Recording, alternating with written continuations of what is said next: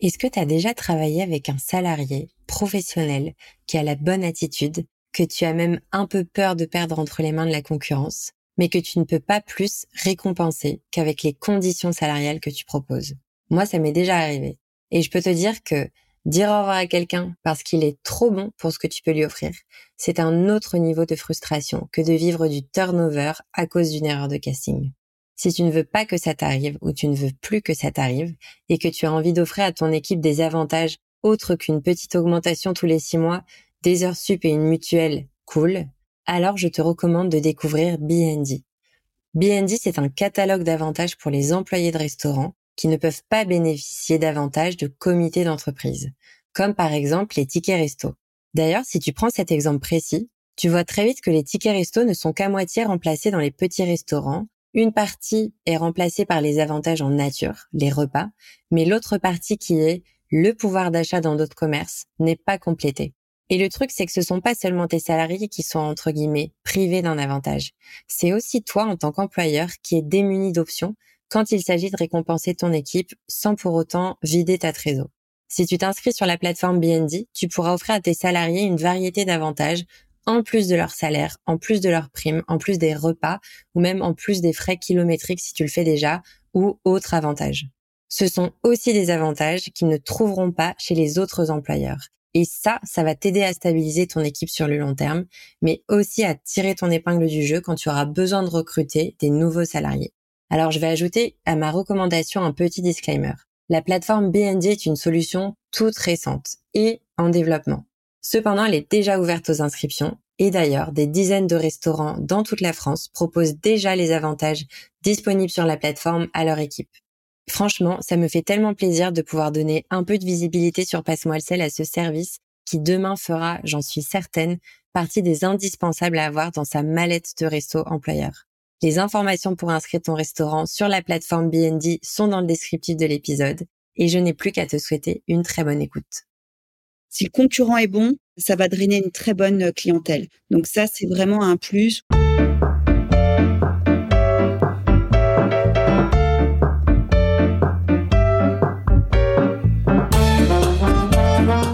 Bienvenue sur Passe-moi le sel, le podcast destiné aux restaurateurs et restauratrices qui ont compris que pour bien développer leur resto business, ils devraient à un moment donné relever la tête des opérations pour construire une meilleure stratégie. Je suis Laurine Blandin et Passe-moi le sel, c'est le podcast dont j'avais désespérément besoin quand je gérais des restaurants. Si tu souhaites accéder à encore plus de conseils gratuits, inscris-toi dès maintenant à ma newsletter ou alors offre-toi mon e-book sur les 45 meilleurs outils de formation d'une équipe de restaurant. Tu accèdes à ces deux ressources exclusives via un lien dans le descriptif de l'épisode. Et si tu apprécies le travail qu'il y a derrière ces conversations riches en contenu, n'oublie pas de noter le podcast 5 étoiles. Je te souhaite une bonne écoute et une journée cool dans ton restaurant. Afin de te faciliter la découverte de ce nouvel épisode de Passe-moi le sel, j'ai décidé de le diviser en deux parties. Fais bien attention à vérifier que tu les écoutes dans le bon ordre. Le numéro de la partie est indiqué dans le titre de l'épisode. Les conclusions et apprentissages de l'épisode se situent à la fin de la partie 2.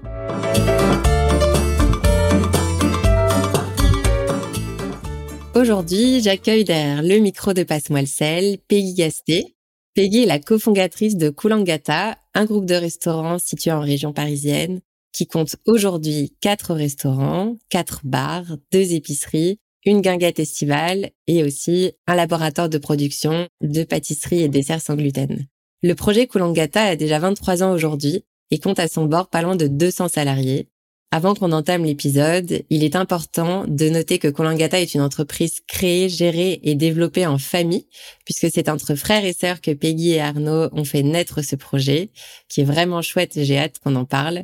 Pour information, donc l'épisode sera diffusé en deux parties parce qu'il y a vraiment beaucoup de sujets que j'ai envie d'aborder avec Peggy aujourd'hui. Donc faites bien attention à écouter la partie 1 avant la partie 2. Et donc, on parlera notamment de la création des marques, du développement, de la structuration.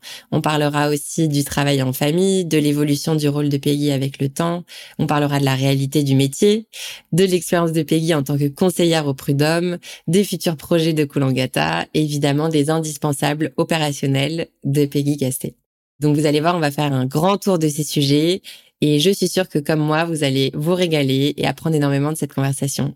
Donc, comme toujours, je vais commencer avec une introduction de mon invité et l'épisode se terminera, comme chaque épisode, avec les grands apprentissages à tirer pour ceux qui ne, qui n'ont pas le temps ou qui ont une petite flemme de tout écouter. Vous pouvez aller à la fin de l'épisode écouter les grands apprentissages, même si évidemment, je vous invite à écouter cette conversation. Donc, euh, hello Peggy, bienvenue sur Passe-moi le sel. Hello Laurine, merci de m'avoir invité. Maintenant, avec euh, plaisir. Donc, ce que je vais faire, c'est que je vais faire ta présentation, en fait. Et après, on pourra aller dans les sujets euh, croustillants business, même si ta présentation est aussi croustillante euh, pour les personnes qui ne te connaissent pas. Donc Peggy, euh, Kulangata est le nom d'une ville située en Australie, donc euh, un petit peu plus au sud de Brisbane. J'ai la chance d'avoir voyagé en Australie, mais j'étais toute petite, donc j'ai aucun souvenir de mon voyage là-bas. Mais j'ai une ancienne coloc qui venait de Brisbane, donc en fait, euh, ça m'a fait super plaisir de découvrir que Kulangata était une ville assez proche, à l'échelle australienne, on va dire. Donc Kulangata est originaire de là-bas et on comprendra un petit peu plus tard avec notre échange pourquoi c'est le nom de, de ton entreprise maintenant. Ce qui est intéressant de savoir aussi, c'est que la première marque de Kolangata est celle de l'Eden Park, si je me trompe pas. Donc un bar euh, très connu de la rue Princesse. Et euh, ce qui m'a fait euh, beaucoup sourire, c'est que tu m'as raconté hors épisode que ton frère Arnaud, donc qui est cofondateur, et toi avaient chacun trouvé l'amour rue Princesse et qu'en fait vous vous y retrouvez aussi dans le business. Donc je trouve ça hyper chouette. Pour ceux qui habitent à Paris ou qui connaissent Paris, c'est quand même une rue indispensable pour aller prendre l'apéro ou boire des verres. Mais par contre, il faut y aller bien préparé parce que c'est vraiment la fête. faut avoir mangé avant. Donc vous avez co-créé Koulangata ensemble, mais votre aventure un peu family business avait déjà commencé très tôt, puisque vous travailliez déjà tous les deux sur les marchés avec vos parents depuis l'adolescence. Arnaud et toi avez donc donné ce nom à votre entreprise en clin d'œil à ses amours à lui, puisque son épouse, qui s'appelle, je crois, Dominique, que j'ai vu, euh, ouais, puisque son épouse euh, Dominique est elle-même originaire de Koulangata et que leur premier enfant est né là-bas, en fait. Pour l'anecdote, euh, même si on reviendra dessus, votre projet de cantine qualitarienne, Judy, porte le nom de la maman de Dominique, qui est donc pas ta belle-sœur, mais euh... ah si du coup Dominique est ta belle-sœur. je suis dans l'arbre généalogique de Kulangata, je suis euh... je suis perdue. enfin non, en fait, c'est hyper clair, mais j'ai senti que vous étiez tellement proches que du coup, j'ai l'impression que c'est ta sœur ou mais du coup, je crois que je suis pas forcément dans le faux. Ce qui est marrant aussi, c'est que toutes les autres marques de vos établissements portent des noms un peu clin d'œil à de la famille ou euh, à des amis. Donc c'est assez chouette de savoir ça. Ça rajoute euh, un peu d'émotion euh, dans l'aspect business de l'entreprise. Et toi, Peggy, du coup, avant de co-créer Kulangata, tu avais créé et tu avais géré le Seven's Coffee que tu as développé pendant trois ans avant de rejoindre ton frère et de t'associer avec lui pour, enfin, et d'entreprendre avec lui. Euh, ce que j'ai trouvé vraiment intéressant dans, dans la conversation qu'on a eue la dernière fois en préparation de cet épisode, c'est que tu m'as dit, avec Arnaud, on crée pas des concepts en tant qu'investisseur, mais on les crée en tant que restaurateur. Et en fait, c'est vrai que quand on regarde la taille de l'entreprise que vous avez créée, qui est quand même euh, importante, mais aussi euh, l'aboutissement des concepts et de l'expérience et de la qualité, je trouve ça vraiment chouette euh, de se rappeler que vous êtes avant tout restaurateur. Et du coup, évidemment, on comprendra un petit peu plus ce que ça veut dire plus tard dans l'épisode. Mais j'ai compris que c'était vraiment important pour vous de créer des concepts qui viennent du cœur et qui font avant tout plaisir aux clients. Donc, il y a un aspect business qui est important, mais on est restaurateur, on fait à manger, on sert les clients. Donc ça, c'est intéressant pour moi. Et il y a aussi euh, une petite anecdote. Donc euh, toi, tu es maman de, de trois kids euh, comme Arnaud. Et ce que j'avais beaucoup aimé quand on a discuté la dernière fois, c'est que hum, on parlait un peu des super pouvoirs. Je sais pas si tu te rappelles des super pouvoirs qu'on développe quand on a travaillé dans la restauration. Donc on est hyper polyvalent, on est hyper réactif, on peut bien lire les visages en deux secondes et tout.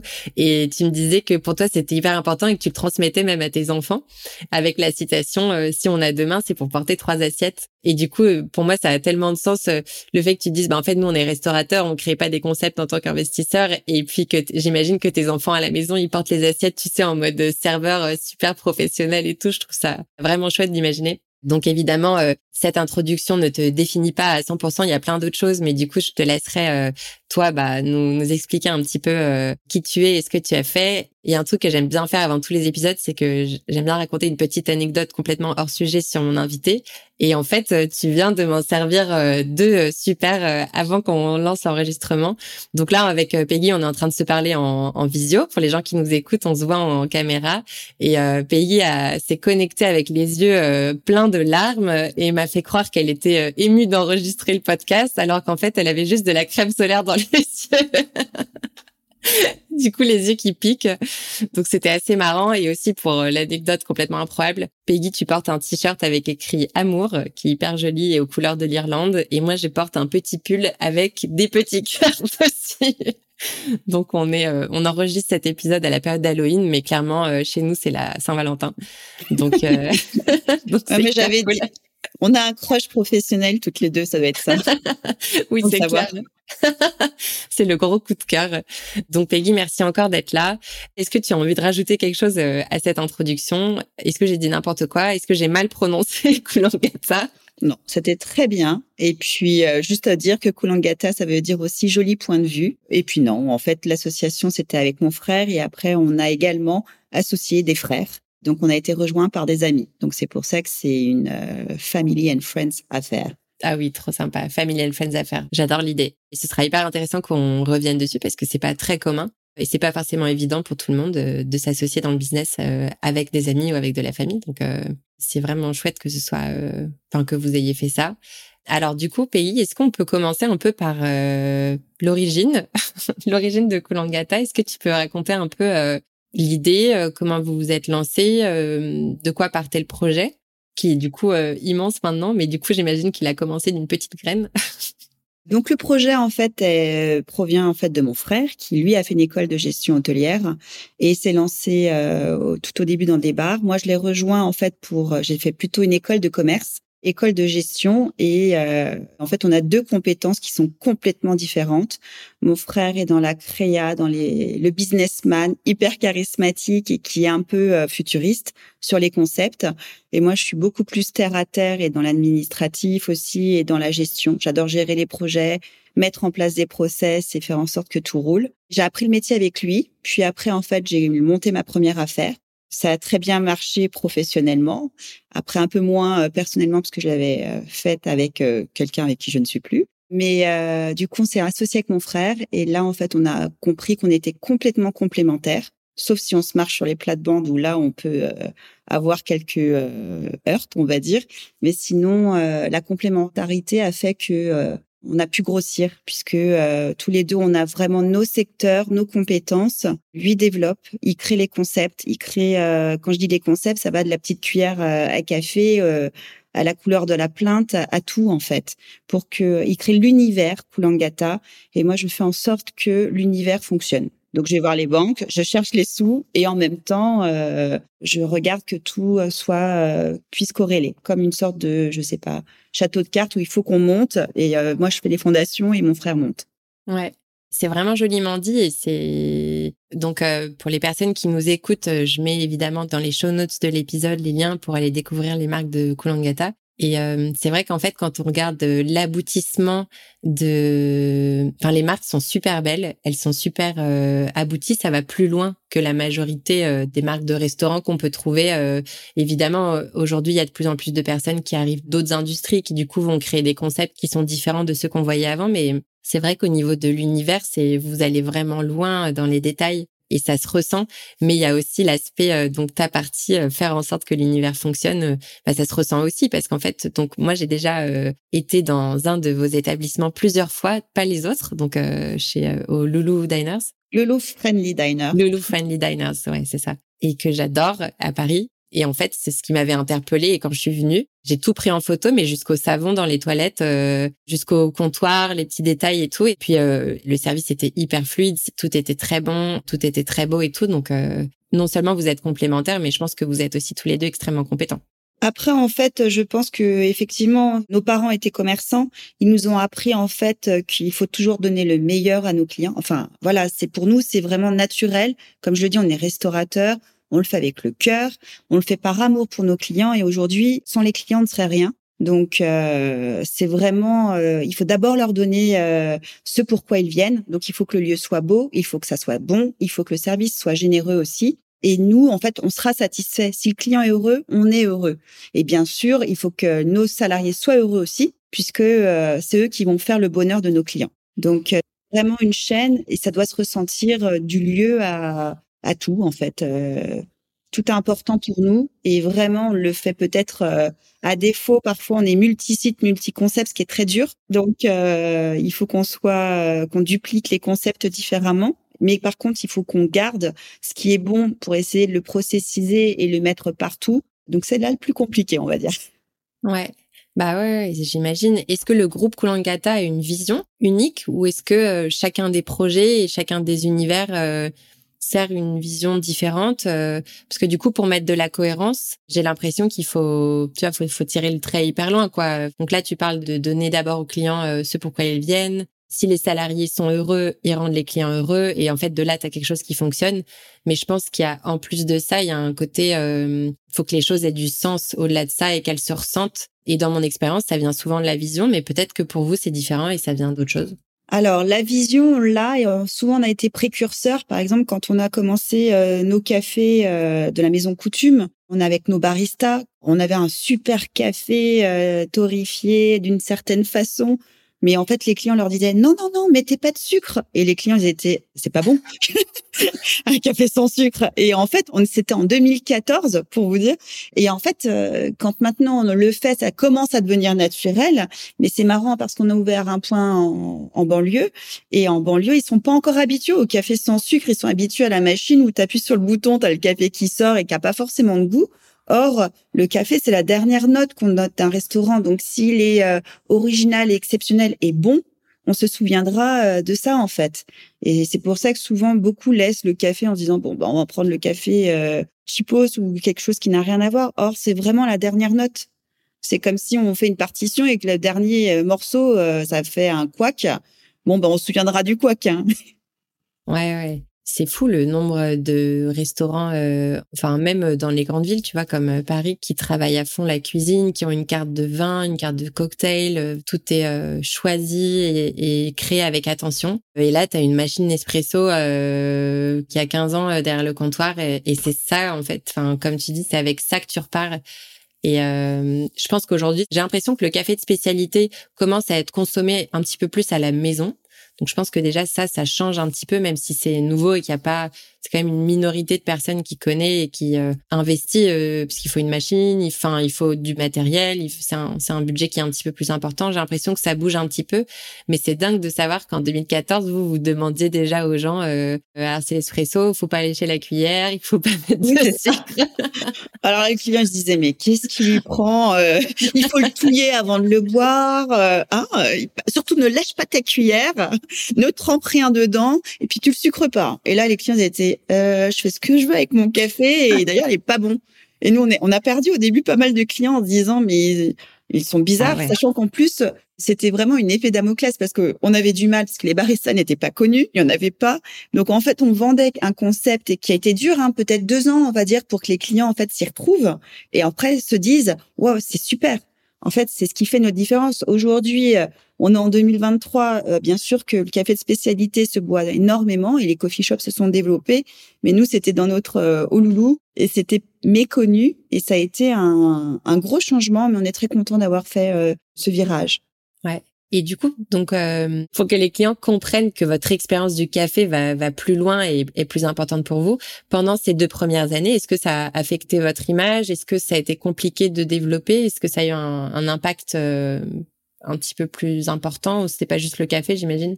Non, ça n'a pas affecté en fait notre notoriété, mais par contre, je pense aussi que ça venait de notre part où euh, on était convaincus du concept, mais il fallait convaincre notre personnel pour le vendre en fait, nos salariés. C'est-à-dire que eux le voyaient plutôt comme une contrainte. Préparer un café spécialité, c'est pas du tout comme appuyer sur un bouton. Et en fait, il fallait qu'ils comprennent. Donc, ils ont eu des formations pour pouvoir en parler aussi à notre clientèle. Ils ont compris en fait cette démarche Et à partir de ce moment-là, en fait, il y a eu ces. Euh, c'est clair que si le salarié est convaincu, il va convaincre beaucoup plus facilement.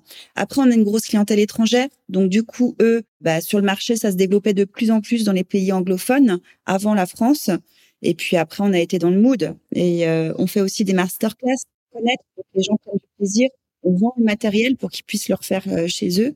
Donc, euh, je dis pas que c'est une niche. Hein. Aujourd'hui, c'est vraiment un, plus pour que euh, aujourd'hui le client il connaisse les cafés de spécialité et soit en adéquation avec ça. Ouais, c'est génial, c'est trop intéressant. Et euh, j'ai travaillé aussi avec Coutume et je trouve ça vraiment. Enfin, c'est vraiment du super bon café. Y en a d'autres maintenant en France et à Paris, mais c'est vraiment chouette. Est-ce que vous avez choisi Coutume parce que le fondateur est australien? Ouais. Exact. exact. Et puis à l'époque, il n'y en avait pas tant que ça. Hein. Il y avait, euh, ils étaient peut-être deux et en fait, on avait le choix entre deux et un Australien. Bien sûr qu'on a pris Tom Clark.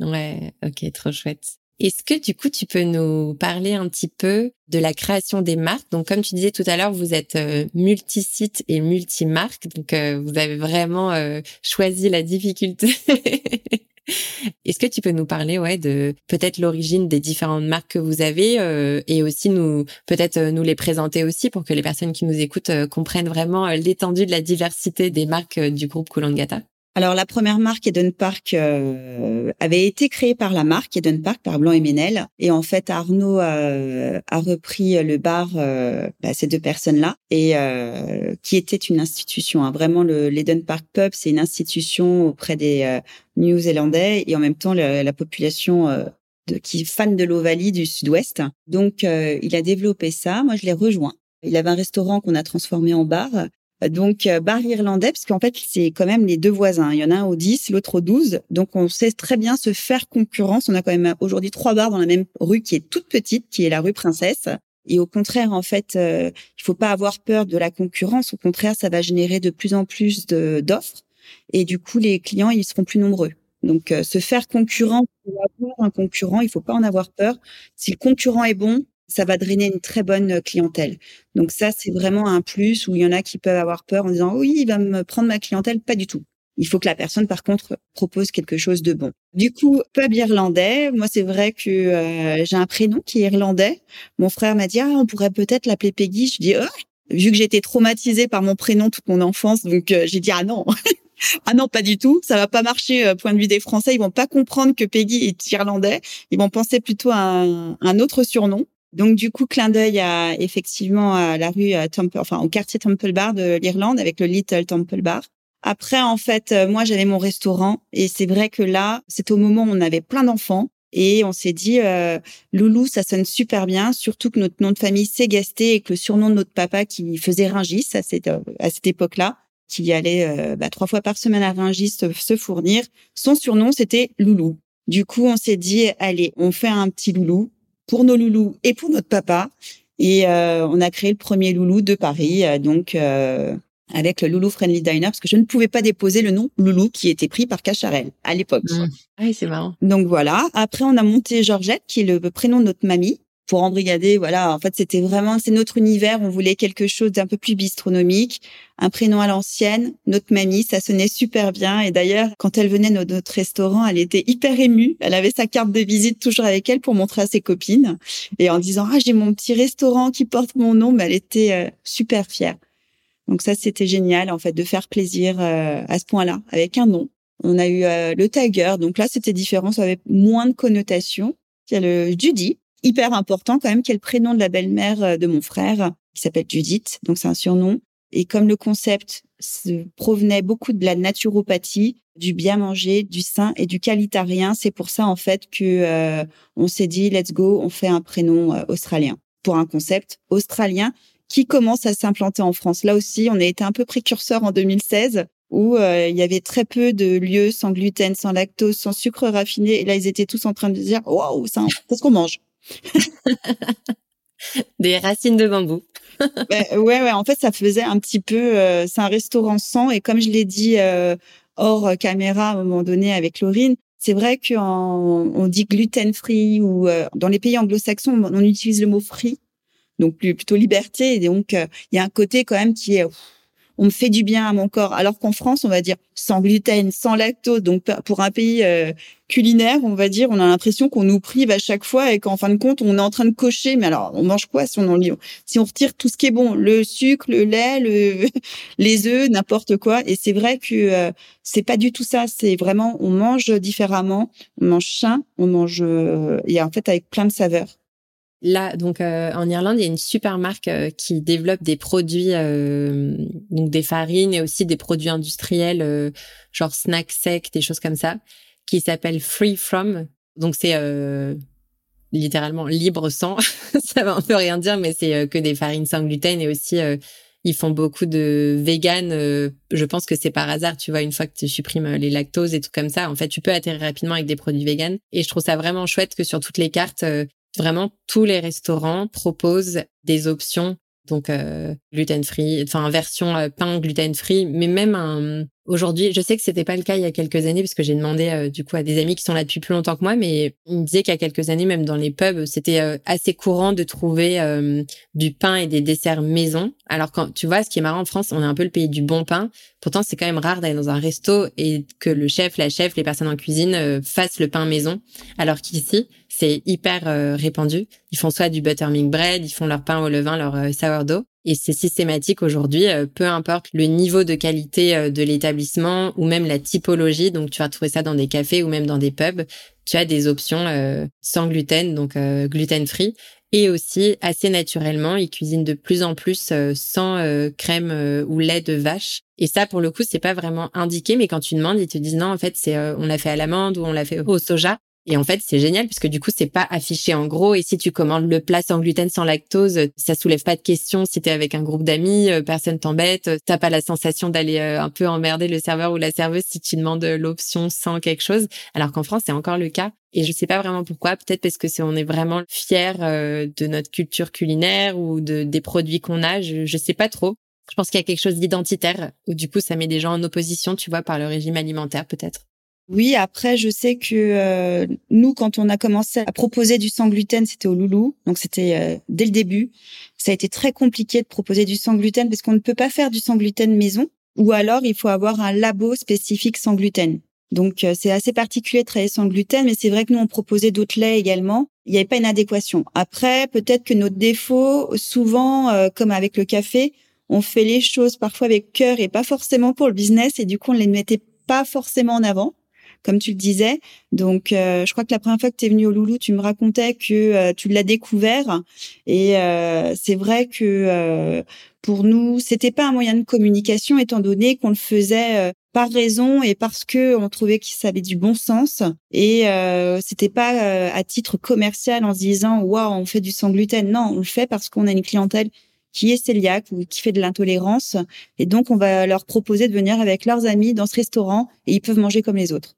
Ouais. Mais c'est ça qui est génial et qui donc évidemment ça vous a peut-être desservi à un moment parce que du coup vous l'avez pas euh, communiqué euh, à des fins de d'attirer une certaine clientèle ou de vous positionner d'une façon ou d'une autre mais hum, je trouve que les valeurs d'une entreprise, si tu les ressens, t'as pas besoin de les afficher. Et en fait, si vous, vous aviez euh, déjà cette volonté de proposer peut-être du mieux manger ou, euh, des options euh, plus inclusives ou qui vont du coup correspondre à plus de personnes, parce que du coup, le sans gluten, ça correspond et aux personnes qui mangent sans gluten et aux personnes qui mangent avec gluten. Tu vois, c'est pas du tout réservé à une catégorie de personnes.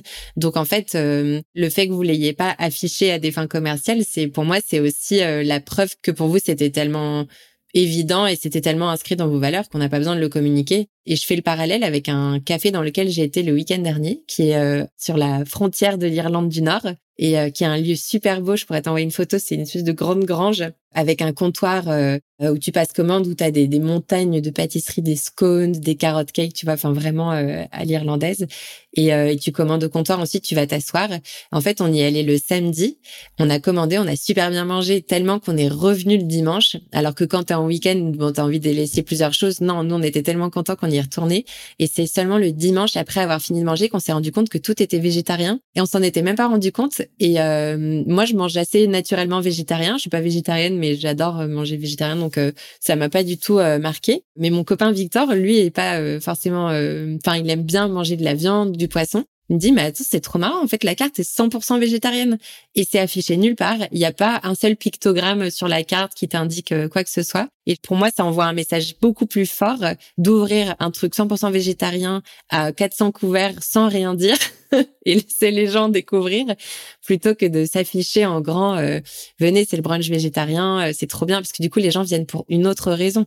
Et après, c'est un peu le petit bonus sur place euh, de dire ah mais c'est chouette en fait c'est veggie et c'est super bon et ça frustre personne. Euh. Et puis du coup, je pense que quand tu l'affiches pas, tu te protèges aussi euh, peut-être des jugements des personnes qui seront peut-être en opposition avec ce que tu proposes. Bah, bah ah c'est végétarien, bah moi je le suis pas donc je viens pas. C'est sans gluten, bah je le suis pas du coup je je viens pas ou c'est pas rigolo. Peut-être que ça protège un peu de ça.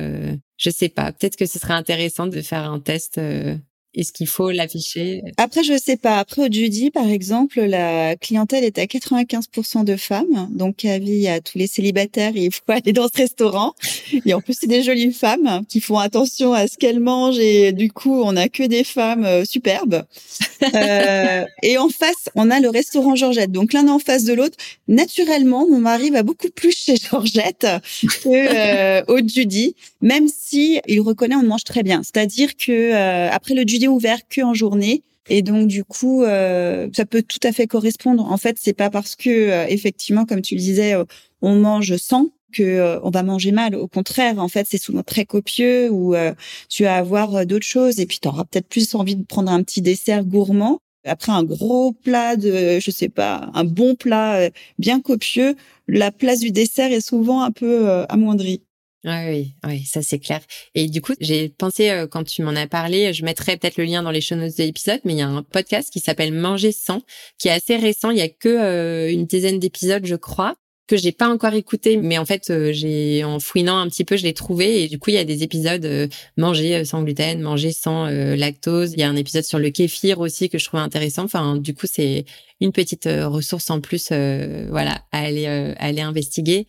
Est-ce que tu peux nous parler euh, donc de l'association en famille Donc euh, Arnaud et toi, vous travaillez ensemble depuis des années. Moi, si j'imagine euh, m'associer à une de mes sœurs demain, je me dis mais c'est impossible, ça n'ira jamais. Peut-être que je me trompe. Mais est-ce que tu peux nous expliquer? Est-ce que vous avez un vous avez un secret? Alors déjà, on a commencé en famille très tôt puisque depuis euh, l'enfance, on a travaillé avec nos parents. C'est-à-dire que même euh, toute petite avant de commencer, dès que mes parents ils rentraient du marché, mon frère il faisait la vaisselle avec mon père, moi je m'occupais des papiers avec ma mère et donc euh, limite j'ai appris à compter avec ma mère plutôt qu'à l'école.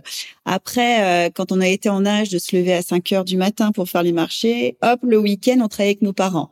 Donc très souvent, moi c'est vrai que mon frère était plutôt avec mon papa et moi j'étais avec ma maman. Et on a développé cette culture de aussi euh, quel est le meilleur entre nous deux. C'est-à-dire quand on revenait euh, on regardait notre ticket qui avait le mieux le servi le plus de nombre de clients. C'était vraiment notre objectif quoi. On, on faisait des compètes. Après euh, on a travaillé ensemble parce que c'est vrai que moi je voulais mettre à mon compte. Il m'a dit écoute apprends le milieu avec moi de la restauration parce que j'étais commerciale. Et j'ai aimé Bien sûr que c'est pas le même rythme, c'était pas les mêmes avantages, mais en fait le côté euh, proximité des clients euh, me manquait. Et donc du coup, je suis allée naturellement de ce côté-là.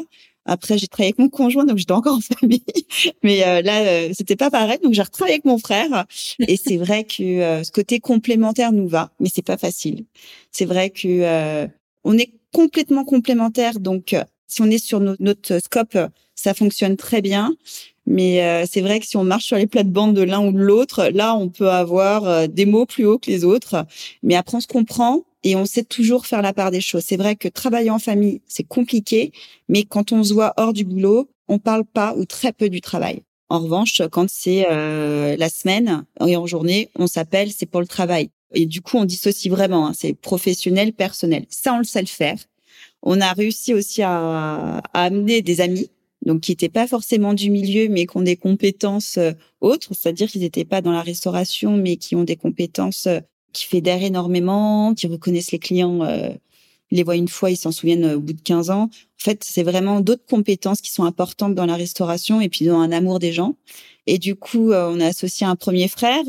Son frère voulait nous rejoindre, on l'a associé également. Puis après, on a associé un autre ami et, et on travaille avec pas mal de frères et sœurs, même des cousins parfois. Donc ça c'est cool. On a même un autre petit cousin qui a commencé euh, graphiste avec nous en alternance et qui a découvert un amour euh, pour la restauration et les bars et euh, là il vient d'intégrer Ferrandi. Voilà, donc la restauration mène à tout. Et c'est vrai que je trouve que c'est un très très beau métier et on aurait tendance à toujours parler des conditions de travail, travailler le week-end. Mais en fait, on donne de l'amour, on donne du bonheur aux gens et si on aime ça et qu'on aime parler et qu'on s'intéresse aux gens, on peut commencer euh, serveur et finir autre part. En fait, ça nous apprend euh, des outils différents. On est euh, couteau suisse très souvent. Donc, comme à un moment donné, je disais à Elorine, on développe tous nos sens en même temps, ce qui est rare. On n'est pas du tout monotache. Donc, c'est vrai que souvent on disait, mais qu'est-ce que tu aimes? Bah, Je sais pas, dans la restauration, en fait, on, on est tellement amené à faire différentes tâches que c'est beau. On peut être... et en fait, la restauration nous apprend à écouter en même temps, parce que nos clients vont nous passer une commande, en même temps, on regarde la salle, donc euh, on a l'ouïe qui se développe énormément, on a l'odorat, puisque si on sent que le plat est en train de cramer, on se dit, ouh, alerte, ou que notre plat est arrivé, on le sent, et en même temps, on a le toucher également, puisque en fin de compte, euh, sans nos mains, bah, c'est compliqué, même si aujourd'hui, on a même un, un, serveur à qui il lui manque une main, et euh, qu'on a fait de l'inclusion, mais ça, c'est pas pour l'inclusion, c'est parce que ce serveur est top, et donc on se dit bah cool, euh, pourquoi en fait euh, il continuerait pas à être serveur quoi. Donc euh, c'est vrai que la restauration pour moi, je dirais pas que c'est le plus beau métier du monde, mais ça en tout l'air, ça en a tout l'air. Ouais ouais. La dernière fois qu'on a discuté, j'adorais déjà t'entendre parler de ça et là j'aime encore plus parce que du coup moi j'ai plus beaucoup d'opérationnel dans mon métier aujourd'hui. J'en ai quand je suis en visite euh, chez des clients et c'est vraiment le meilleur moment de mon année, c'est euh, d'aller euh, vraiment squatter l'équipe d'un restaurant quelques jours quelques heures et c'est trop bien. Et en fait j'ai l'impression que c'est des compétences. Donc euh, tout ce que tu disais tout à l'heure euh, il y a un instant sur les cinq sens. En fait le fait que ça se développe assez naturellement et que tu commences à, à comprendre ce qui se passe à quelques mètres de toi parce que tu l'as senti parce que tu l'as entendu t'as entendu la machine t'entends je sais pas il y a une personne qui est censée dire un truc à un moment elle l'a pas dit donc il y a peut-être quelque chose tu vas voir. Enfin voilà tu développes une espèce de sonar, euh, je sais pas trop comment dire. Et en fait, ce truc ne se perd pas. Moi, j'ai toujours eu peur de me dire, mais en fait, si je vais faire autre chose ou euh, après mes études, quand je suis passée euh, manager ou, du coup en opérationnel, j'avais quand même, tu utilises un peu des compétences différentes et puis tu te reposes plus sur ton équipe. Donc, il y a plus d'observation, il y a plus d'écoute, mais du coup, si c'est pas toi qui amène, qui débarrasse, euh, qui prend la commande, qui encaisse et tout, et je pense que tu utilises un peu des muscles différents ou différemment un peu tes sens. J'avais peur que ça se perde, ce super pouvoir euh, couteau suisse, et en fait pas du tout. Je pense que ça revient euh, après quelques jours, mais du coup, s'il y a des gens qui nous écoutent et qui ont fait peut-être ce métier, enfin qui ont été très opérationnels à un moment, qu'ils sont plus ou qu'ils sont aujourd'hui et qui aimeraient ne plus le, le devenir, mais je sais pas, peut-être que c'est une crainte. Bah sachez qu'en fait ça se perd pas et je pense que quand on a pris goût à ça, c'est vraiment difficile d'aller aimer d'autres choses après, quoi. Alors, je te rejoins et d'ailleurs, euh, en grossissant, c'est la partie qui me manque le plus, c'est-à-dire que euh, bah, je n'ai plus du tout cette partie opérationnelle, mais tu ne peux plus être dans l'opérationnel et en même temps manager euh, beaucoup de personnes et mettre en place des process. Et c'est vrai que c'est la partie en fait qui me manque le plus dans mon métier et en grossissant. Après, je dirais que quand je vais dans un restaurant, mon mari, euh, je suis un petit peu infecte et donc du coup, euh, et lui commence à devenir parce qu'il a les mêmes réflexes que moi. Mais souvent maintenant, il, me met dos à la salle parce que euh, donc quand je m'assois dans un restaurant, je suis très souvent dos à la salle parce que sinon, je vais dire alors la lumière ça va pas, le serveur il est comme ça, ça c'est pas comme ça. Et en fait, je spot effectivement tout ce que j'aimerais en fait qui change et du coup le plat arrive bah, euh, la présentation, en fait, je sais pas, je vais, je vais, euh, du coup, je suis plus ravie d'être dos à la salle et de pas avoir euh, passé mon temps à faire le, comme tu disais, le radar en, essayant de spotter tout ce qui va pas ou ce que toi tu aimerais qu'il se passe dans ce restaurant. Et en étant dos à la salle, déjà, j'ai un meilleur moment, c'est-à-dire, qui arrive, je fais ouf, je mange. tu sais que j'ai un peu le même truc et donc en fait le résultat c'est que donc le truc d'être dos à la salle je le fais pas parce qu'en fait j'y vais clairement aussi euh, je suis aussi en benchmark moi souvent quand je vais au resto je vais aller choper des idées je prends des trucs en des je prends la salière en photo les gens en service ils comprennent pas tu prends les, les plaintes en haut ou je sais pas mais c'est vrai que je pense que je vais moins au restaurant. Euh, peut-être depuis que j'ai basculé côté conseil, moins avant, je pense. Euh, du coup, quand tu bosses dans un seul restaurant, bah en fait, c'est quand même ok d'aller dans différents concepts et tout. Mais aujourd'hui, j'y vais moins parce que, en fait, ça m'allume une partie du cerveau que j'aime bien éteindre quand même en dehors des heures de boulot. Et du coup, quand je retourne dans des restos maintenant, bah, je me réallume, quoi. Je suis en mode, OK, euh, je regarde la carte. Euh, enfin, je regarde, comme tu disais, tu regardes tout. Et même dos à la salle, il y a quand même des trucs à regarder. Euh. Oui, oui, bah, dos à la salle, mais moins, mais moins. C'est pour ça que je te conseille. mais c'est vrai que tu as moins de plaisir à aller dans les restaurants. Mais quand tu as plaisir à aller dans un restaurant, c'est qu'il a coché les cases et que là, du coup, tu te dis, OK, le staff, il est chaleureux, il me donne envie de revenir. Le cadre bah, de ma chaise de dos à la salle, il est top. Peut-être que la prochaine fois, je me mettrai face. Et puis, euh, en fait, il se passe une expérience de vie dans le restaurant. Et là, tu te dis, OK, maintenant, je peux me retourner et ce sera super. Mais c'est vrai qu'au début, euh, c'est un peu compliqué. Mon mari, au début, il m'a dit, mais c'est une horreur d'aller au restaurant avec toi. Alors maintenant, moi, j'ai arrêté un peu et c'est lui qui commence. Il me dit, t'as vu ça, t'as vu ça, tu remarques quelque chose? Oui, oui, j'ai remarqué. Mais en fait, je le dis moins et c'est lui qui me le dit. Je suis, ah, mais t'es pénible. C'est trop drôle. Et les enfants commencent à me le faire maintenant.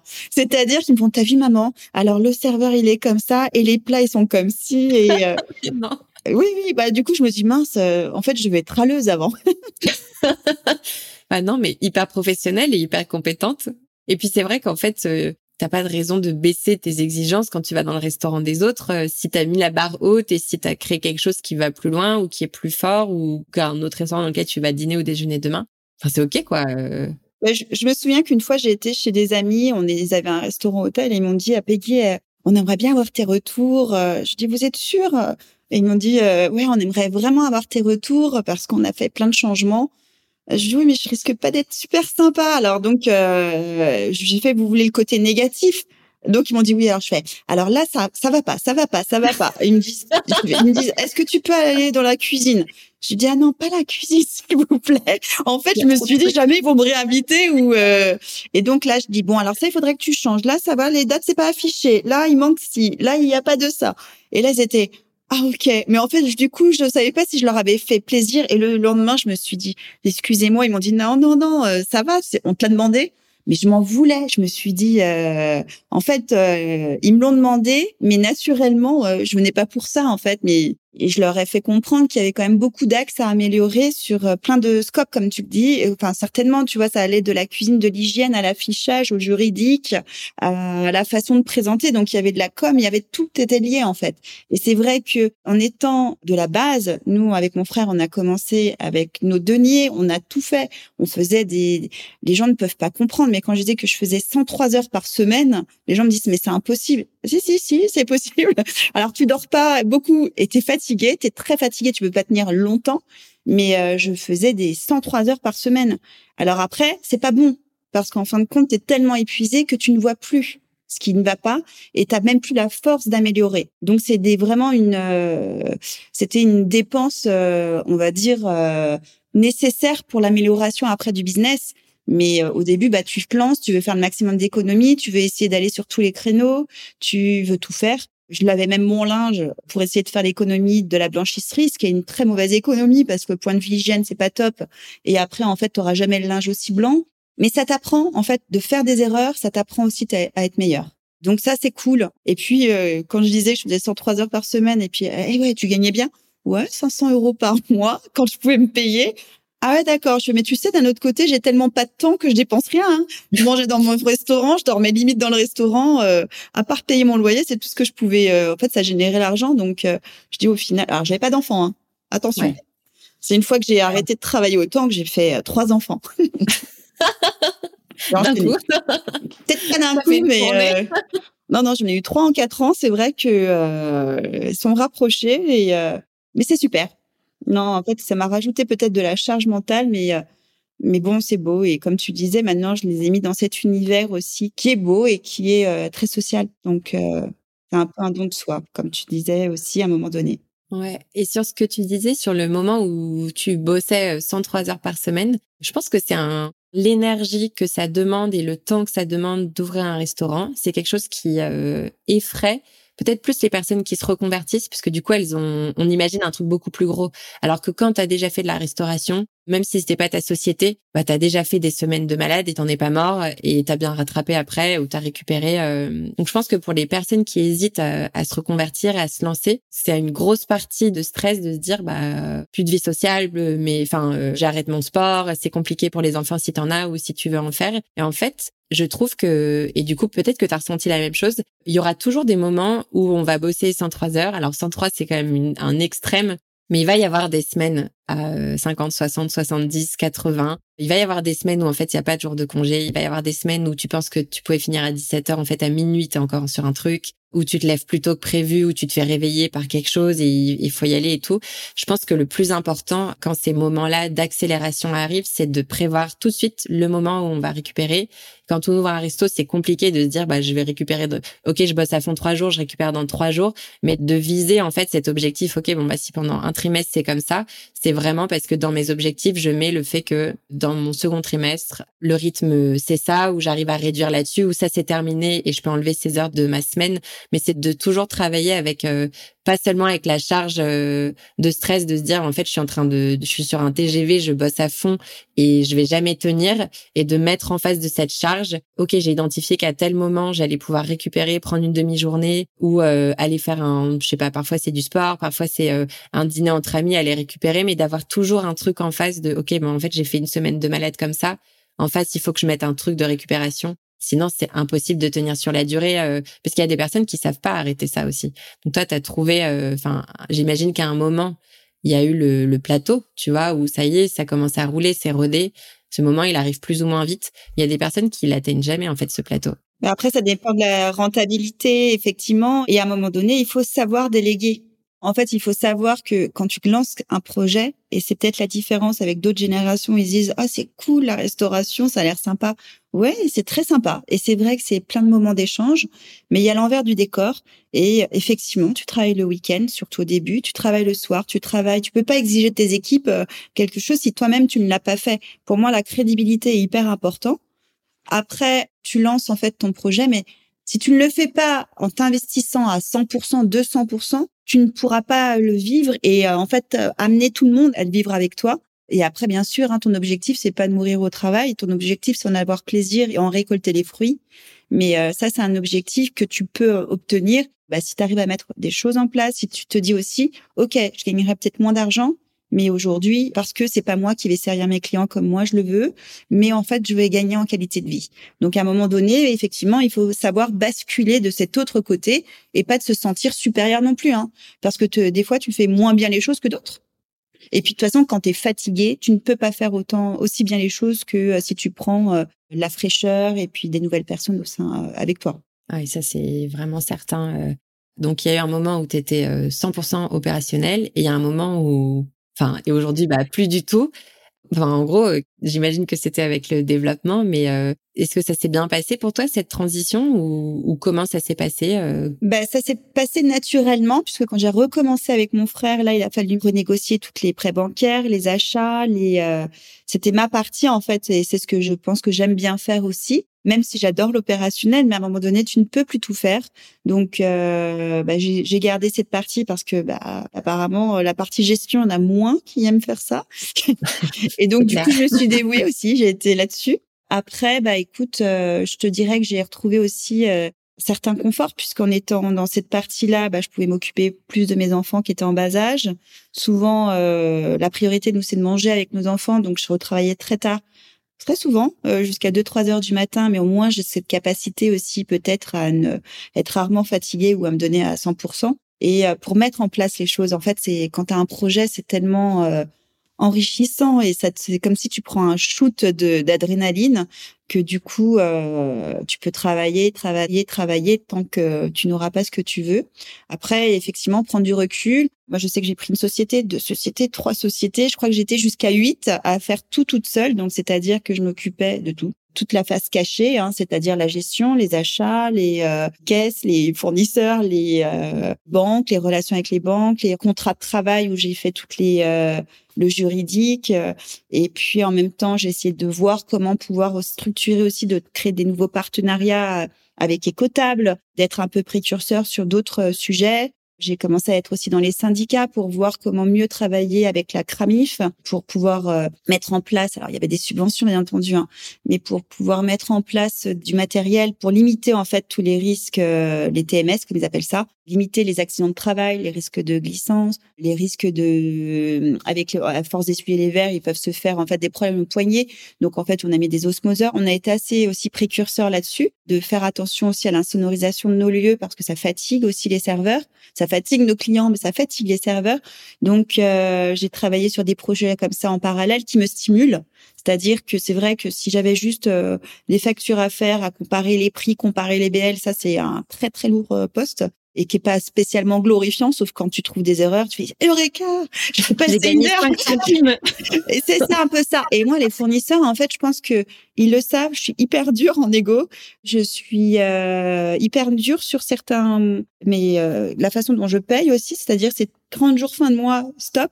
En revanche, ils savent que je ne un, je ne grugerai jamais. Je les paye correctement. Mais s'il faut que je bloque une facture parce que ça fait dix fois que je les appelle pour avoir mon avoir, alors qu'il y a deux euros à récupérer, ils savent aussi que Peggy peut faire ça. Et en fin de compte, ils m'ont toujours dit, Peggy, t'es dur, mais t'es juste. Et c'est vrai, moi, j'ai une relation avec mes fournisseurs qui est très fidèle. Ça va faire très longtemps que je travaille avec eux pour certains, mais ils savent qu'à un moment donné, tu peux m'augmenter le prix de la patate parce que euh, je comprends qu'il y a eu un problème avec la sécheresse. Le prix, euh, le prix d'un autre ingrédient parce que il y a un autre souci. En revanche, quand ça baisse, et je le sais, bah, n'oublie pas de me le baisser. Ça, je l'ai déjà dit une fois, deux fois. Ça m'a pas dérangé une fois de changer un fournisseur. Je l'avais prévenu, hein, en amont, et je préviens toujours aussi mes fournisseurs. Ça s'appelle aussi du savoir vivre et du savoir-être. Je préviens mes fournisseurs quand je ne suis pas contente avant d'en changer. Parce que euh, c'est la moindre des choses, c'est une collaboration, c'est un échange. Donc tu préviens le fournisseur en disant attention, je t'ai prévenu une fois, deux fois, maintenant ça suffit, je vais changer parce que euh, tu ne m'as pas écouté et voilà, on va arrêter. Mais du coup, je m'entends très bien avec les fournisseurs avec lesquels j'ai arrêté parce que je peux revenir vers eux un jour. La relation entre guillemets amicale ou la relation de fond n'a pas été brisée, mais la relation commerciale a été brisée. Donc c'est génial euh, que tu négocies, c'est génial que tu suives euh, les bons livraisons. Donc s'il y a des personnes qui nous écoutent qui le font pas, s'il vous plaît, c'est un conseil gratuit, un double conseil. J'appuie sur ce que Peggy vient de dire. Est-ce que cette euh, relation commerciale avec tes fournisseurs a changé avec la taille de ton entreprise ou est-ce que dès le début, en fait, avec le nombre d'établissements euh, du coup euh, que tu pouvais un peu référencer chez les fournisseurs, ou est-ce que dès le début, tu as commencé déjà comme ça et même à un établissement, c'était déjà aussi important pour toi et une priorité? Alors dès le début, ça a été une priorité. Alors peut-être parce que j'ai une formation site commercial et donc du coup, euh, en étant commercial, je connaissais très bien le discours de ceux qui étaient en face de moi et euh, ça me donnait des armes pour pouvoir acheter. Après, euh, c'est une priorité puisqu'en fin de compte, si t'es pas satisfait de la qualité, il n'y a pas que le prix. Hein. Bien sûr que moi aujourd'hui, les trois fondamentaux de mon fournisseur, c'est pas que le prix et c'est surtout la qualité.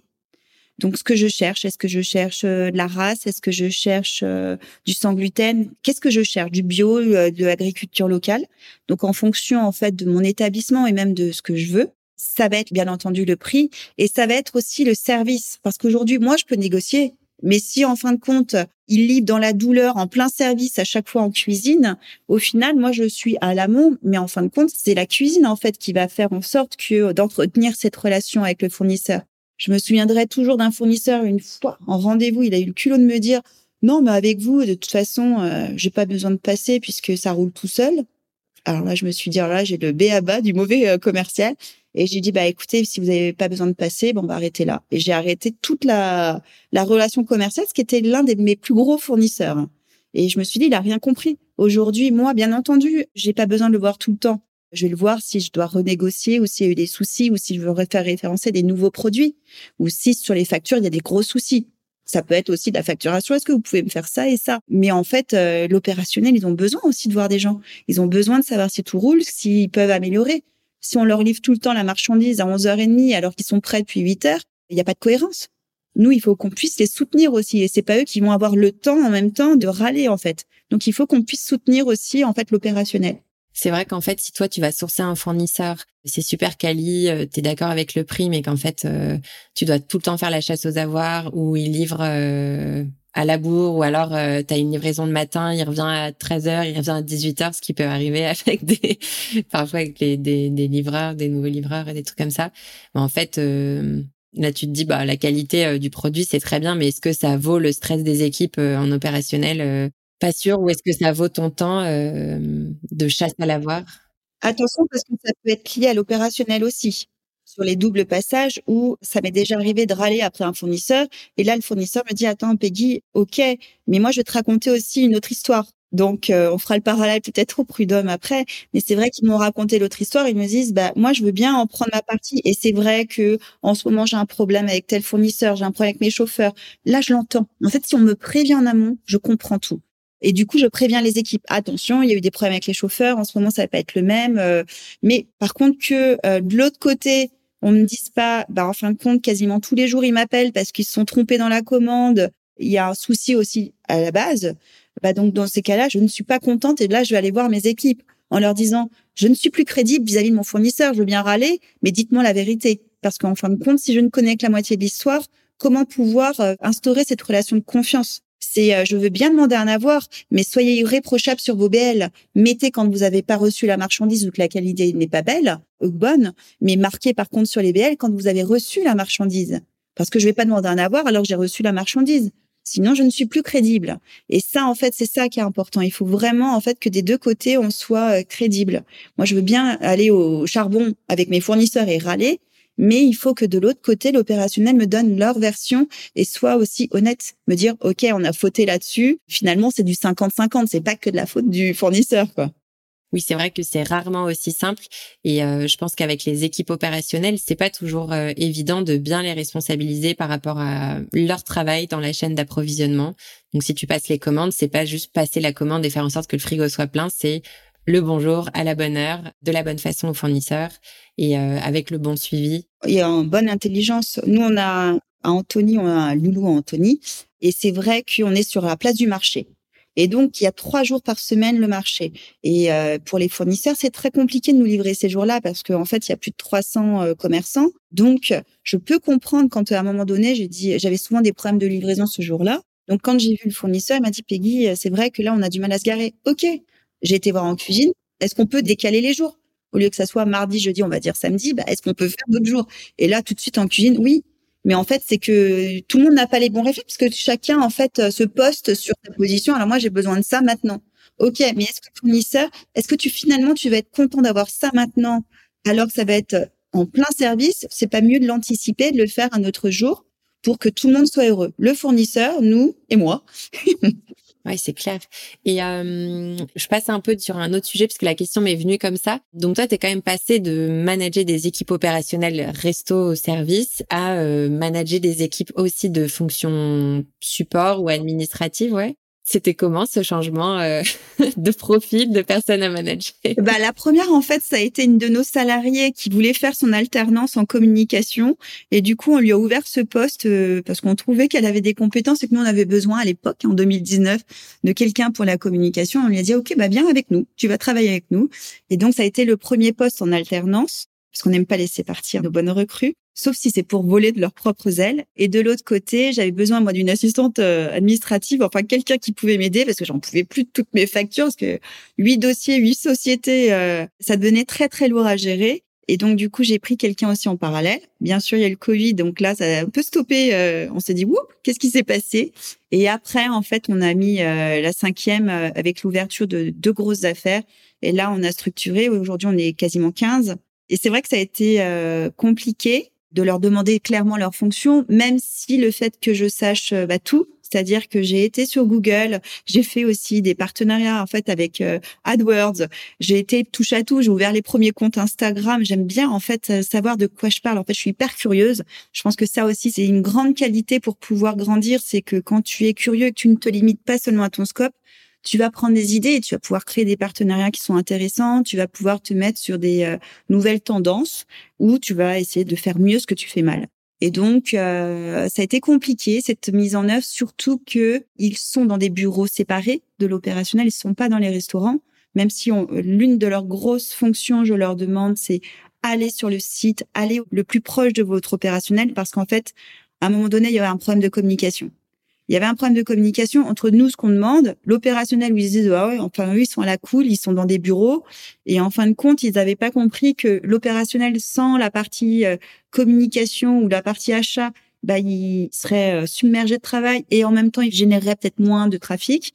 Et la partie back office et support n'avait pas compris que au final leurs clients ce sont nos restaurants. En fait, c'est que euh, souvent, peut-être certains se disaient, euh, ils ont travaillé dans des agences et ils se disaient, bah, leurs clients, ils les connaissent pas forcément. Nous, nos clients, en fait, ce sont nos restaurants. Donc, en fait, l'argent, elle vient de nos restaurants. C'est-à-dire que euh, ceux qui les payent, c'est les restaurants. Donc, mieux leur travail sera, plus ils vont générer en fait du chiffre d'affaires qui pourra en fait les payer. Et ça, c'est dur. C'est du travail, hein, c'est de la communication. On travaille, on est en train de faire des process. Et effectivement, en grossissant bah, il faut faire des process puisqu'en fin de compte, on n'est plus là pour faire, on est là pour faire faire. Et euh, c'est là en fait ce gap qui est euh, le plus difficile, on va dire, c'est de faire faire aux autres ce qu'on aimerait qu'ils fassent comme nous on le fait. Et euh, c'est vrai que comme dans l'opérationnel, il faut pouvoir aussi se dire que parfois ils vont faire moins bien, donc à les amener à faire aussi bien, ou parfois ils vont faire mieux les choses, hein, parce qu'en fait certains ce sont leurs compétences. Aujourd'hui, quand tu as un mec qui est au RH qui vient, lui, il vient avec son assise, son expérience, et tu te dis, euh, ah oui, ben en fin de compte, euh, il m'apporte d'autres choses. Et c'est ça, cette curiosité. Tu te dis, euh, il faut être humble aussi. Il faut se dire, bah ouais, je peux pas tout faire aussi bien que tout le monde. Hein. en fait, tu peux apprendre, mais tu peux pas être bon partout. Mmh. Je pense aussi que la curiosité, ça force un peu le respect du travail des autres aussi. Et du coup, c'est un peu en clin d'œil avec ce que tu viens de dire, euh, ça force l'humilité euh, parce que du coup, quand tu as essayé et que c'était peut-être euh, compliqué pour toi ou que ça t'a pris trop de temps ou que c'était dur à mettre en place ou que t'as pas tout vu, bah hum, tu crées quand même un process qui est propre à tes compétences, à la façon dont tu vas gérer le sujet, si c'est du RH, c'est de la communication, quelque chose comme ça. Et puis quand il y a quelqu'un qui vient et qui va faire les choses différemment, si t'as pas pris connaissance des fonctions et des objectifs de son poste, ça peut être difficile en fait tout simplement de respecter la différence, la différence d'approche, la différence de façon de faire, euh, le rythme, la façon de prioriser. Et euh, je trouve que souvent, quand tu as des clashs, euh, alors soit c'est le clash opération administrative, soit c'est le clash cuisine-salle, soit c'est un clash hiérarchique entre managers opérationnels, bah c'est souvent qu'en fait, il y a plus de respect, il y a plus de connexion. Bah déjà, le respect est hyper important. C'est-à-dire que moi, quand je vais dans un restaurant où mon staff, déjà la moindre des choses, c'est d'aller voir la cuisine. C'est pas parce qu'ils sont en cuisine et qu'on les voit moins, parce que souvent les cuisines, elles peuvent être au sous-sol ou cachées, on va dire, que tu ne dois pas leur dire bonjour. Parce que déjà, c'est eux qui vont t'apporter ton plat. Donc tu les respectes. Et c'est eux qui vont faire à manger et vont faire en sorte que tes clients soient heureux, en fait. Et il n'y a pas de hiérarchie non plus. C'est-à-dire que le serveur a autant de, pour moi, de valeur que son directeur et le plongeur a énormément de travail et souvent, bah ouais, c'est le plongeur. Bah ouais, bah le plongeur, il a autant d'importance aussi. Parce que le plongeur, sans lui, tes assiettes, elles seraient pas propres, tes clients seraient pas contents, la réception des marchandises, elle sera encore là. Et c'est à un moment donné, sauf que les conditions sont plutôt plus dures. Mais nous, c'est vrai qu'on a eu pas mal de plongeurs aujourd'hui qui sont montés en compétences aussi, parce que c'est des gens qui sont courageux. Et aujourd'hui, il faut leur dire bonjour. Ils ont autant d'importance que tout le monde. Et c'est dans toutes les compétences. L'apprenti, chez nous, il a autant d'importance que son responsable. Parce qu'en fait, pour nous, l'apprenti, doit grandir avec nous. On doit le respecter, on doit donner de la valeur à son travail et il doit avoir des missions importantes. C'est-à-dire que, euh, idem pour un stagiaire. Tout le monde doit avoir une valeur et savoir aussi pourquoi il travaille et pour qui. Donc, euh, ça, ce sont des valeurs qui sont très importantes. Et aujourd'hui, le clash entre, euh, de toute façon, le clash vient d'un problème de communication. Ça, c'est le béaba, comme dans un couple. Hein. C'est euh, de toute façon, tel couple, tu passes un tiers de ta vie, on va dire, en couple, un tiers à dormir, et puis après un tiers au travail. Eh ben, le tiers au, travail doit se passer dans la communication. Tu as des objectifs, bah donne-moi les objectifs, mais dis-moi pourquoi je dois le faire. Les avis ont été négatifs, bah alors qu'est-ce qui s'est passé? On va communiquer ensemble. Ok, c'est pas juste. Et eh ben on va trouver un argument pour répondre. Nous par exemple, par contre, ton client, il t'a laissé un avis, qu'il soit positif ou négatif, tu dois y répondre. Il a passé du temps à t'écrire, donc tu passeras du temps à lui répondre. Ça s'appelle du respect. Et ça, en fait, nous, on a peut-être avant que les avis se mettent en place euh, de façon euh, hyper importante, mais depuis que les avis sont lancés, donc peut-être depuis huit ans, neuf ans vraiment, on a toujours répondu à nos avis. C'est-à-dire que merci, merci de nous avoir laissé un, commentaire. Les gens au début disaient ouais, mais quand il y a un avis, c'est toujours négatif, c'est des gens jaloux. Bah non, écoute tes avis, lui là. En fait, euh, effectivement, pourquoi il n'a pas compris en fait que euh, le serveur, euh, il venait pas le voir? Peut-être que le serveur lui a pas dit, excusez-nous, on a un manque d'effectifs, on est dans le rush. Peut-être que euh, pourquoi il est pas content parce qu'il a pas eu son plat?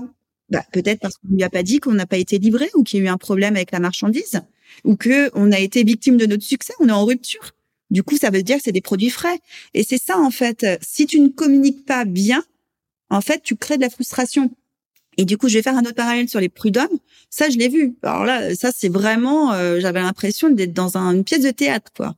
C'est-à-dire que au début, je me suis mise dans la au prud'homme parce que je me suis dit bon, moi, je suis gentille patronne, mais comme tout le monde dit qu'il y a des, pas des très gentils patrons, je vais aller voir.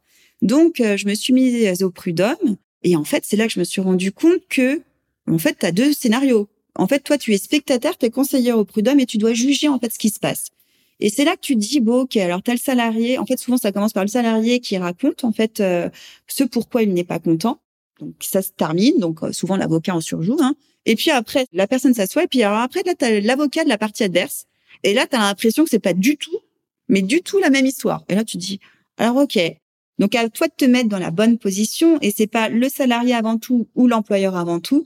C'est Qu'est-ce qui s'est passé pour qu'on en arrive à là? Et très, très, très souvent, c'est que le salarié ne connaît pas son patron, c'est que le salarié, alors attention, à part euh, vraiment s'il y a eu de l'abus, hein, que le salarié s'est mis dans une position où il a cru que, ou alors le patron lui a donné des fonctions, et en fait lui il n'avait rien demandé, mais il s'est retrouvé à prendre une charge, et en fait on a la problème de communication encore une fois. Et les deux, en fait, si c'était euh, peut-être vu au préalable, qu'ils avaient communiqué, qu'ils avaient remarqué qu'il y avait eu de la souffrance d'un côté, que le patron voulait peut-être faire bien en lui donnant de la valeur à son travail, en le responsabilisant euh, davantage, et qu'en fin de compte, le salarié n'en voulait pas du tout de cette responsabilité, peut-être qu'il se serait rendu compte que euh, eh ben, on aurait évité cette situation de prud'homme.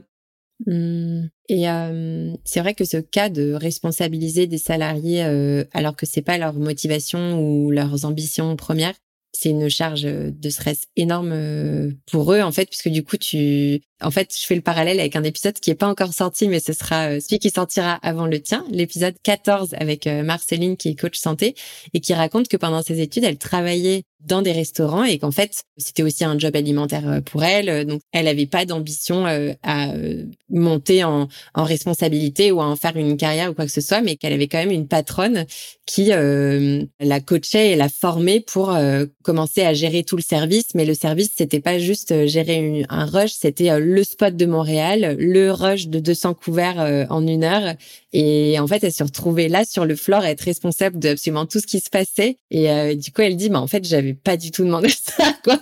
Et ça peut être un stress énorme quand on n'a pas envie de ça. Et pour revenir sur euh, ta connexion et ton expérience en tant que conseillère au prud'homme, c'est vraiment intéressant ce que tu as dit. Et du coup, je, je réappuie dessus sur se poser la question qu'est-ce qui s'est passé pour qu'on en arrive là? Et je pense qu'il y a beaucoup de, de, cas ou de situations qui peuvent être évitées, mais de manière générale, d'essayer de comprendre en fait euh, avant de se mettre en position de défense ou avant de se mettre en position de menace ou avant de se mettre en position de faire des reproches ou de d'interpréter quelque chose qu'on nous dit en tant que reproche. Ben en fait, c'est déjà de comprendre. Euh, ok, pourquoi est-ce que la personne en face elle est en train de me dire ça euh, à quel moment on s'est pas compris. Et je pense que ça peut être difficile surtout en restauration. Je sais pas si toi tu as aussi ce ressenti euh, dans une équipe de restaurant il y a une mixité de background de, de compétences euh, même de culture aussi. Et en fait tu sais jamais ce que les gens ramènent dans leur valise tu vois en arrivant. Est-ce qu'avant ils ont eu une expérience avec un précédent employeur qui a été compliqué et dans ces cas-là ils arrivent chez toi avec déjà des craintes en fait qui vont du coup peut-être potentiellement beaucoup plus vite se réaliser puisqu'en fait à force de te concentrer sur ce que tu veux pas tu finis exactement avec ce que tu veux pas. Tu vois, un petit peu en mode, tu provoques le truc à force d'avoir peur de quelque chose, tu t'auto-confirmes. Et tu sais jamais aussi si euh, toi, en tant qu'employeur, bah, la dernière expérience que tu as eue avec une personne à ce poste-là, elle a été euh, épouvantable et ça t'a complètement traumatisé. Et du coup, tu te mets un peu dans un mode, euh, j'évite absolument certaines choses, mais du coup, tu te concentres pas vraiment sur ce dont tu as envie pour la personne dans ton entreprise. Et c'est difficile en fait de faire neutralité un petit peu dans les situations comme ça. Euh, enfin, c'est difficile. Je vois que c'est difficile parce que c'est 80% euh, des conversations que j'ai avec euh, mes clients restaurateurs, restauratrices. C'est on fait comment en fait pour que ça marche bien avec l'équipe? Et pour moi déjà, ça commence par on fait table rase et on se concentre sur ce dont on a envie et et pas sur ce qu'on veut pas en fait avec les gens. Euh. Bah déjà, il faut communiquer, il faut considérer les personnes, il faut les connaître par leur prénom. Nous, avec mon frère, alors c'est vrai qu'en ce moment des fois, il y a beaucoup de prénoms qui se ressemblent, mais c'est vrai que euh, de considérer la personne, c'est pas une fonction, c'est pas un rôle, c'est une personne avant tout qui travaille avec toi et en fait tu lui donnes du travail. Et moi en fait ma plus grande défierté aujourd'hui, je te dirais que c'est qu'on avec mon frère on, a, on arrive à faire travailler quasiment plus de 200 personnes, faire en sorte qu'ils soient heureuses, leur donner du travail. Donc on travaille pour l'économie, mais c'est surtout de dire euh, ils sont là et c'est vrai que on a fait une fête de groupe cette année en janvier c'était la première depuis qu'on avait fait un boom, on va dire, euh, qu'on était en plein essor, et après Covid et après toutes ces années euh, tristes, on va dire. Mais euh, il y avait un amour et les gens nous disaient mais merci de nous, en fait merci et en fait on voyait qu'ils étaient tous là avec nous. Ils sont pas là pour nous, ils sont là avec nous et en fait on n'est pas euh, Arnaud, Peggy et puis on va dire nos associés avec nous en haut. Non non non, on est tous ensemble, on est la même équipe. On a des compétences différentes, on les manage et on fait en sorte qu'ils travaillent. Mais en fait, ils sont tous des personnalités qui sont différentes. Moi, ce que j'aime, alors c'est vraiment prendre des personnalités qui sont complètement euh, opposées. Par contre, ils ont une même valeur, je pense. Hein. Déjà, c'est des personnes qui sont souriantes, qui sont gentilles, qui ont une euh, culture différente aussi. Euh, je trouve qu'on est beaucoup plus riche avec des cultures et des expériences différentes. Nous, on aime bien les gens qui voyagent, qui ont quelque chose à nous raconter. Parfois, tu des... Euh, euh, alors après, on est des lieux de vie, donc c'est vrai que c'est sympa de leur dire, bien, on va boire un coup. Alors, dans les entreprises, c'est un peu plus rare. Euh, c'est vrai que c'est assez bridé. Ils ont leur after work. Mais nous, en fait, on pourrait faire des after work tous les jours, hein, puisque nos bureaux sont au-dessus d'un bar qui ouvre à 17 heures. Et ça, en fait, c'est juste te dire que on est une équipe, on travaille dur ensemble, mais tout le monde a de l'importance. Et que ça soit en salle, en cuisine, n'importe où, en fait, c'est donner de la valeur aux gens et à leur travail. Après, c'est pas tout le temps facile. Si on n'est pas content, ben, ben, bien sûr que parfois, bah, tu peux avoir aussi des pas content des deux côtés. Hein. Mais en fait, si tu ne mens pas lors de l'entretien, si tu ne mens pas lors de l'embauche, que tu leur dis que tu es dans une entreprise qui est belle, ce pourquoi tu veux que, est-ce que tu veux les emmener plus haut, ben voilà, en fait, euh, c'est naturellement, tu arrives à, amener les gens euh, dans un projet. Après, bah, on est des humains, hein, donc peut-être qu'on peut avoir nos humeurs. Hein. C'est comme toi, quand euh, ou moi, on va dire, c'est vrai que des fois tu rentres chez toi, tu vas dire, moi j'ai de la chance, mon mari cuisine, mais on va dire que il cuisine pas, tu rentres, t'es crevé et tu dis, bah t'as pas préparé à manger, et là il va te répondre, bah tu ne l'as pas dit. Ah, excuse-moi, ça peut arriver où tu te dis bah euh, j'ai pas besoin de te l'écrire, mais en fin de compte c'est là en fait déjà où tu te dis bah, si tu ne dis pas clairement les choses, toi tu as l'impression des fois en tant que femme que parce que tu l'as avancé, il va l'avoir fait. Ah, il va avoir faire une surprise. Mais euh, parfois euh, la personne si tu lui dis pas clairement les choses avec des, une tâche précise, il va pas le faire et c'est pas contre toi, c'est parce qu'en fin de compte, c'était pas sa façon de penser, il faut comprendre qu'on est tous différents. Ouais. C'est un petit cahier des charges. Est-ce que tu peux faire à manger? Voilà ce que tu peux préparer. voilà à quelle heure ça doit être prêt. et je me mets les pieds sous la table avec mes chaussons. et tu choisis le film. Bien entendu, les enfants seront douchés, préparés et euh, tu leur as lu euh, l'histoire avant ou après, tu peux. le chien sera sorti. Ok, bah c'est vraiment chouette euh, de t'entendre parler sur euh, l'importance de la communication et sur ce qui est important. Donc vraiment comprendre ce qui motive les gens, comprendre ce qui se passe, être capable de vraiment communiquer sur euh, ce dont on a envie, ce qui est important pour nous en tant que manager ou en tant qu'employé de pas mentir ni omettre et aussi d'être euh, honnête euh, envers soi-même parce que je pense qu'il y a beaucoup de restaurateurs et de restauratrices euh, qui ont des établissements indépendants qui n'ont pas forcément eu encore de démarche de création de marque employeur forte ou même de réflexion sur leur identité en tant qu'employeur et ce qu'ils apportent du coup à leurs salariés qui du coup arrive en entretien avec en fait un cahier des charges très simple qui est euh, une job description, donc euh, une annonce. Euh, voilà tes missions. Ça a peut-être été copié-collé d'un truc sur internet. C'est assez générique. C'est pas forcément fidèle ou aussi proche que ça pourrait l'être de la réalité des opérations chez eux.